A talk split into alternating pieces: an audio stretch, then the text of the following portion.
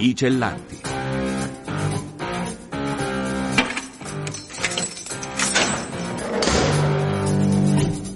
Liberi di raccontare storie dal carcere.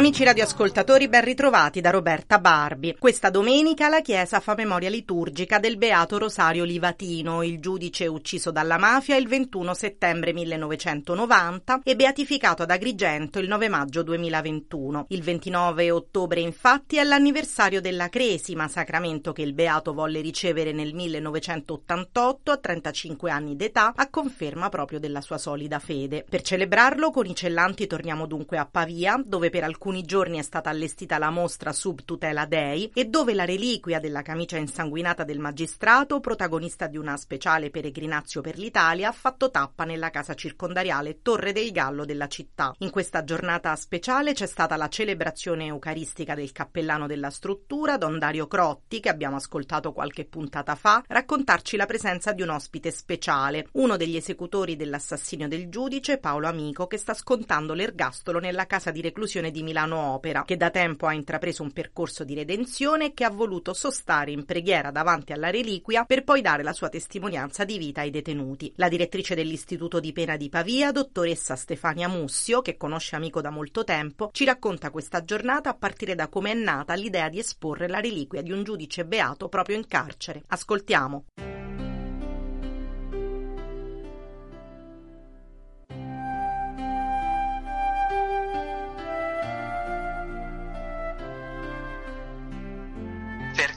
las della propria fede è tutelato nei diritti delle persone detenute. A me è sembrato un momento di spiritualità che potesse essere un momento di riflessione per le persone detenute, visto che peraltro si trattava del martirio di un magistrato, quindi di un giudice, una figura che le persone detenute nella loro esperienza conoscono molto bene e delle quali sovente non hanno grande rispetto. E quindi accostarsi a questa figura bravura e al suo sacrificio in nome della giustizia mi è sembrato un'occasione estremamente particolare. Alla giornata in carcere che abbiamo ricordato era presente sì. anche uno degli esecutori materiali dell'omicidio di Livatino che oggi sta scontando il suo ergastolo nella casa di reclusione di Milano Opera. Lei ha avuto modo di conoscere questo detenuto quando entrambi eravate a Voghera, lei come direttrice e lui nella sezione alta sicurezza. È lì che è potuta essere testimone dell'inizio del suo percorso di recupero? Io quando quando ho conosciuto Paolo Amico, l'ho conosciuto in un momento in cui lui aveva già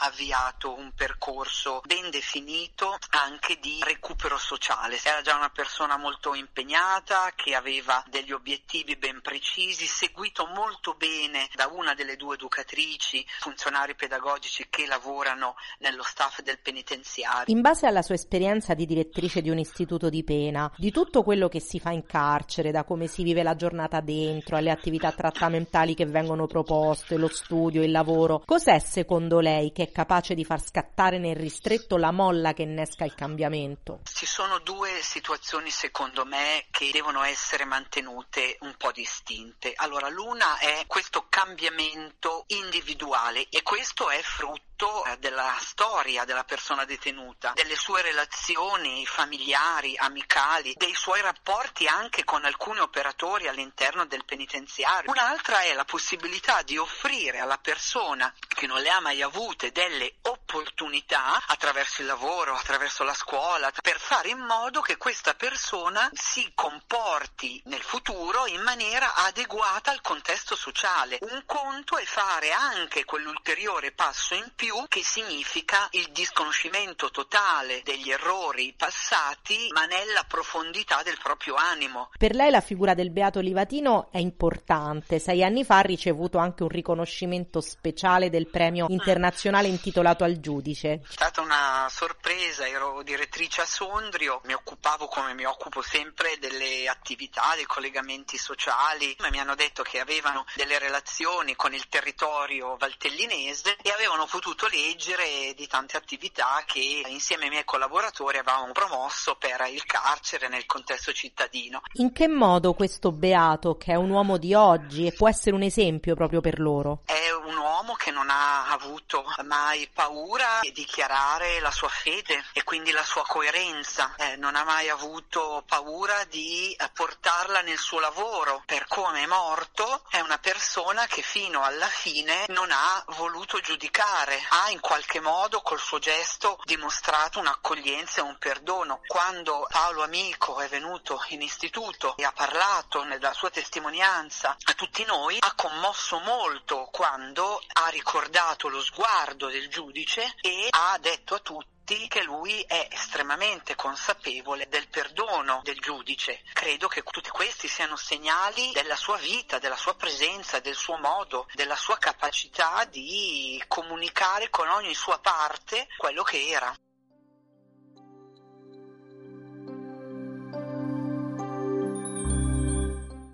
Cento anni fa a Milano nasceva Sesta Opera San Fedele, una delle più antiche associazioni di volontariato penitenziario che oggi è attiva nelle quattro carceri milanesi, nel reparto speciale dell'ospedale San Paolo e nell'istituto di pena di Cremona. La sua mission è ancora prestare assistenza morale e materiale ai detenuti e alle loro famiglie, promuovendone la dignità e adoperandosi per la rimozione delle cause di emarginazione sociale e per il loro reinserimento lavorativo. Per festeggiare questo importante anniversario, l'associazione, il cui nome si richiama all'opera di misericordia andare a visitare i carcerati, ha messo a punto per il mese di novembre un fitto calendario di appuntamenti. Ci racconta tutto il presidente di Sesta Opera San Fedele, Guido Chiaretti.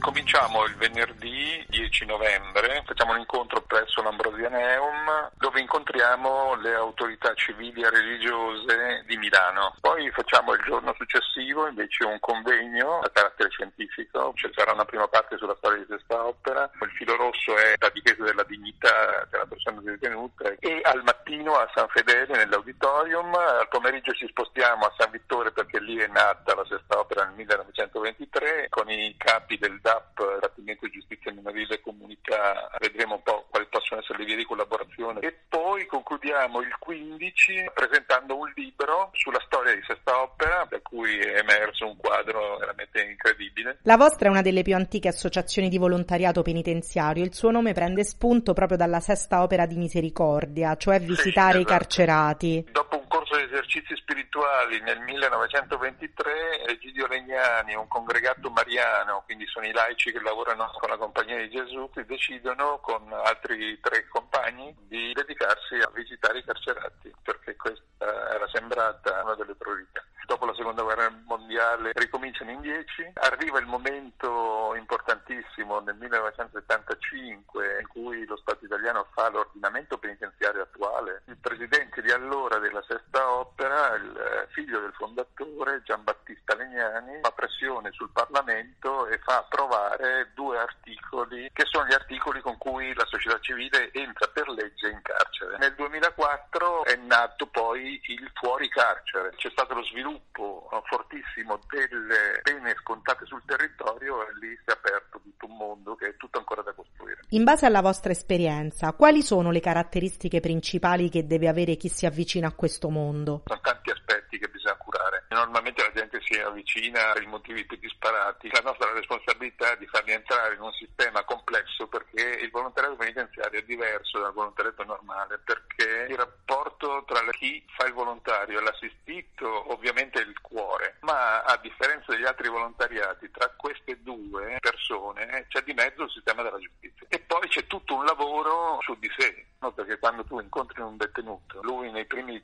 3-4 secondi capisce da come lo guardi se può fidarsi di te oppure no. In cento anni di storia quanto è cambiata la marginalità del carcere e quanto sono cambiati i pregiudizi nei confronti di questo luogo e delle persone che lo abitano? Il carcere oggi è ancora una risposta che è ritenuta centrale, ma i dati sulla recidiva dicono che è un sistema che funziona non molto bene. Nella maggior parte dei casi dove non ci sono attività trattamentali la recidiva è molto alta, tra il 60 e l'80%, mentre lì dove ci sono attività di accompagnamento, di reinserimento del volontariato e del terzo settore, la recidiva scende sotto il 20 addirittura sotto il 5%. Solo lo sguardo della società civile, le iniziative, il tempo dedicato, la gratuità fondamentale, questo può cambiare molto l'impatto del carcere sulla società. Quali sono i progetti per il futuro di Sesta Opera San Fedele? Eh. Quanto c'è ancora da fare? Ah, tantissimo. No, per esempio c'è tutto l'esterno che va potenziato, c'è una povertà ultimamente paurosa in carcere, stanno aumentando la, la percentuale dei giovani, quindi c'è un'assistenza verso queste fasce. La cosa importante che sta emergendo ultimamente dopo il Covid è anche tutta la parte di psichiatrica, poi c'è un grandissimo tema che invece è quello del reinserimento lavorativo.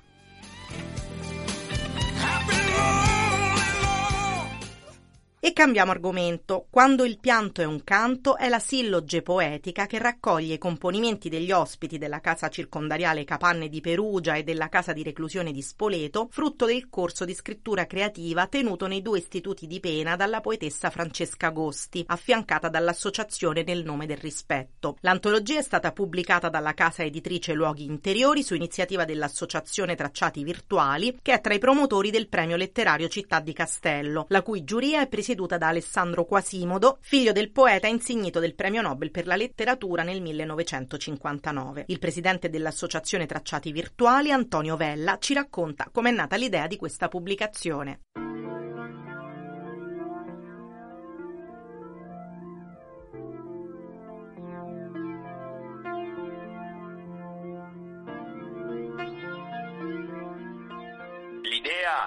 Nasce dall'input che abbiamo ricevuto da parte della giuria del premio letterario Città di Castello, che nell'edizione del 2022 ha voluto assegnare un premio speciale a questa raccolta, sia per la qualità dei testi, degli elaborati, ma anche e soprattutto per il significato che questa raccolta porta con sé. Colpisce il titolo di questa raccolta, quando il pianto è un canto, indica la rinascita, il dolore che si trasforma in nuova vita. In carcere è possibile tutto questo? Beh, noi sappiamo quante difficoltà vivono le carceri in Italia per problemi di sovraffollamento, per tanti problemi anche legati a questioni di carattere economico che ovviamente incidono sulla qualità di vita dei carcerati e non solo, anche degli altri addetti ai lavori. Questo testo vuole essere un'esortazione a far sì che le condizioni dei detenuti siano migliorate, soprattutto che ci sia una consapevolezza e una preparazione per quando il periodo di pena sarà terminato, perché l'obiettivo è quello di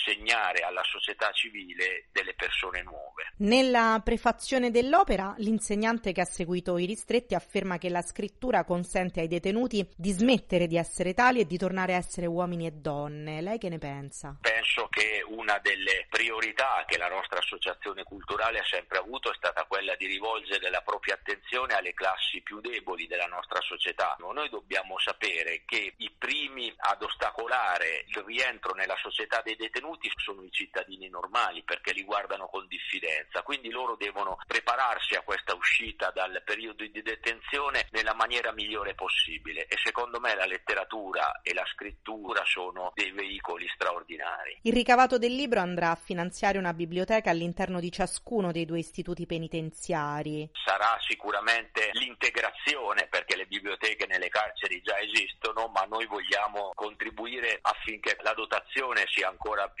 importante e in modo che ci sia una pluralità anche di testi ancora più efficace. Contiamo che questa azione possa realizzarsi con ottimi risultati con l'aiuto di tutti gli addetti e anche soprattutto dei lettori che vorranno acquistare il libro. C'è anche un'altra novità. L'esperienza è stata talmente forte e sentita che dal 2024 una sezione speciale del premio letterario Città di Castello, intitolata Destinazione altrove la scrittura come esplorazione di mondi senza tempo, sarà riservata a tutti i penitenziari italiani. Partendo da questa esperienza abbiamo voluto cogliere l'occasione per farlo diventare un progetto più strutturato. Questo libro stiamo cercando ovviamente il coinvolgimento delle istituzioni ai massimi livelli in modo che questa operazione sia davvero la nostra testimonianza, il nostro apporto a un qualcosa che possa davvero rappresentare una svolta per la qualità della vita dei reclusi nelle carceri italiane. Da dove nasce questa vocazione al carcere di tracciati virtuali? È stata una cosa abbastanza casuale perché l'arrivo di questo testo l'anno scorso ha fatto scantare una scintilla. Noi abbiamo una grande attenzione per alcune categorie, cerchiamo di realizzare progetti che abbiano una finalità oltre che letteraria anche sociale. Quando io ho letto questa raccolta mi sono davvero emozionato, soprattutto per le lettere di presentazione dei reclusi. C'è una ragazza di soli 23 anni che nella sua lettera di presentazione parlava di speranza e sentir parlare di speranza a queste persone ha veramente toccato le nostre corde.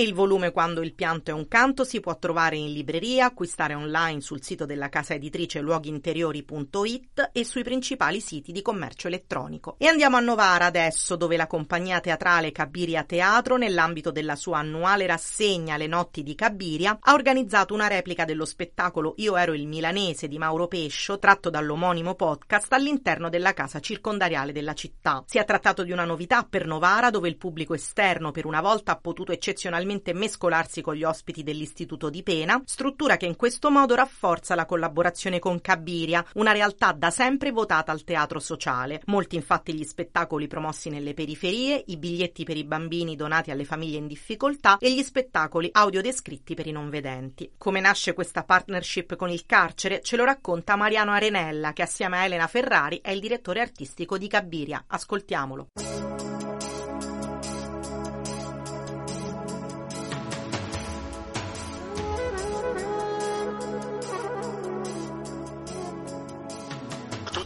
Iniziato più di un anno fa perché abbiamo programmato all'interno della nostra rassegna che si chiama Le notti di Cabire uno spettacolo molto molto bello dal titolo Il colloquio. Parlava di tre donne che erano in attesa per parlare con i propri compagni in un carcere. Quello spettacolo lì noi abbiamo invitato la direttrice del carcere, la dottoressa Rosalia Marino, per un talk per spettacolo che parlasse appunto di situazione di vita dei carcerati e venne fuori un incontro molto interessante e molto partecipato, cioè ci siamo resi conto che la cittadinanza è venuta prima dell'inizio dello spettacolo perché voleva, voleva seguirlo. Io ero il milanese è una storia di violenza ma anche di riscatto e di speranza, una storia dura da portare in carcere. Perché questa scelta e come è stata vissuta dai detenuti? Tutto nasce dal podcast perché noi l'abbiamo ascoltato e ci ha incollato. Mauro Pesce è un grandissimo attore. Lui ha fatto questo podcast che racconta la storia di questo protagonista che ha un'immensa energia di riscatto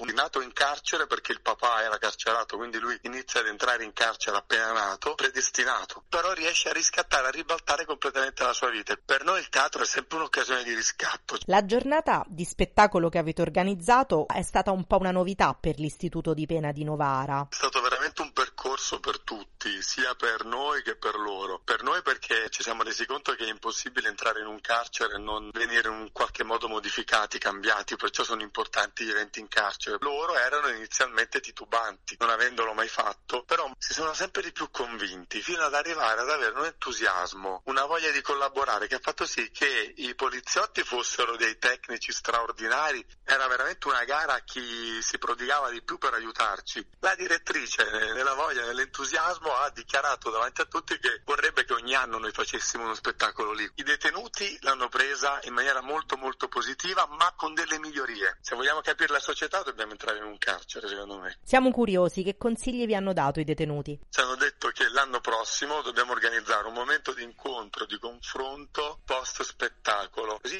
possiamo dire la nostra sullo spettacolo che magari è diversa dalla loro. E magari perché non organizzare un piccolo buffet, fare uno spuntino tutti tutti insieme dopo lo spettacolo. Tu come, come costruisci la platea così hai delle reazioni, no? Cabiria Teatro da anni affronta tematiche sociali in determinati contesti. Avete raccontato che progetti come questo con i ristretti sono la risposta a come si può essere utili con il vostro lavoro. Perché questa vocazione al teatro sociale? Forse perché l'abbiamo vissuta, la viviamo anche noi, una marginalizzazione, sentire la fatica enorme che si fa in più per studiare, laurearsi, arrivare a essere ascoltati in qualche modo con le proprie proposte. Cioè, è un po' una, un fil rouge che ci lega, legato a un'ottima qualità, perché poi lo spettacolo deve essere bello. A cosa serve portare il teatro in carcere e i vostri progetti per il futuro? Ai detenuti serve ad avere una zolla di libertà, ognuno di noi ha dentro di sé dei blocchi e lì li va, li va a liberare, li va a lavorare. E al pubblico esterno serve a capire meglio in che mondo viviamo. Noi abbiamo il progetto di fare un laboratorio teatrale adesso all'interno, oltre a mantenere una data fissa, una replica ogni anno delle notti di Cabiria, ascoltando anche i consigli dei carcerati che ci hanno detto non c'è bisogno che parliamo sempre di vita dentro il carcere, possiamo anche spaziare. È un'esperienza molto potente, il teatro ha bisogno di potenza e lì ce n'è tanta.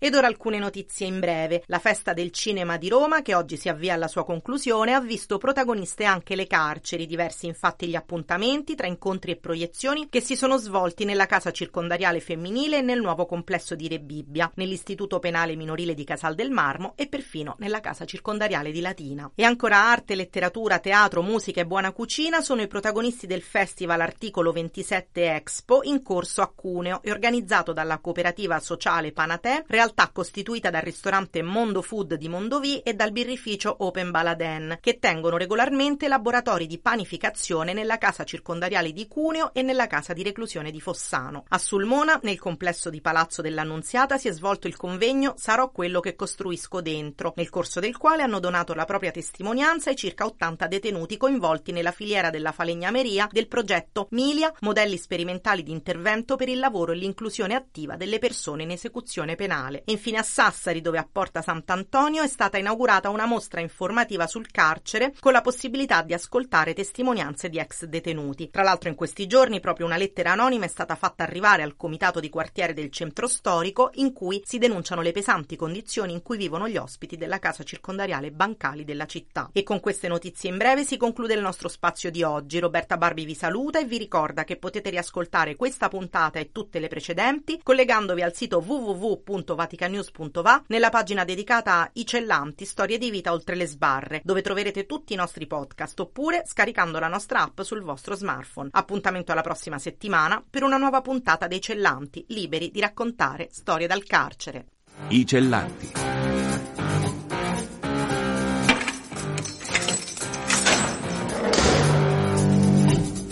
Liberi di raccontare storie dal carcere.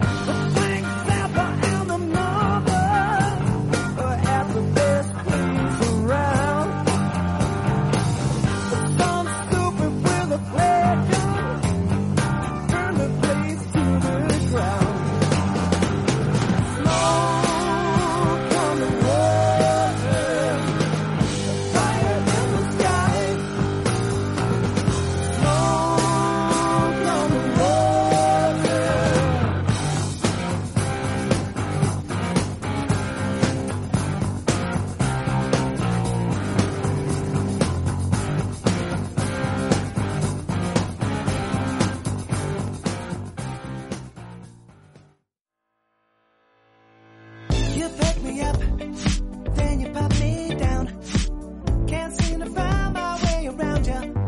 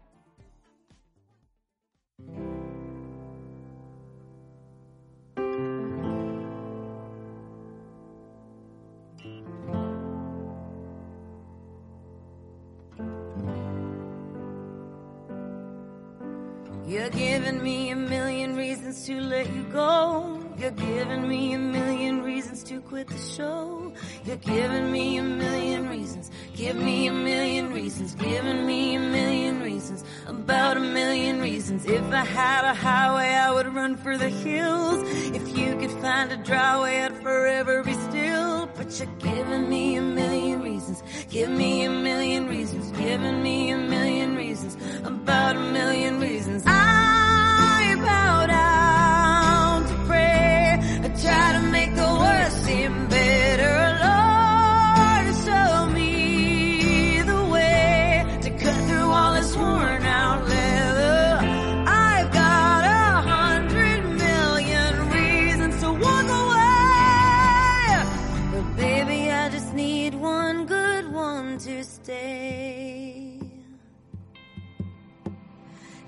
stuck in a cycle. I look off and I stare. It's like that I've stopped breathing, but completely aware. Cause you're giving me a million reasons.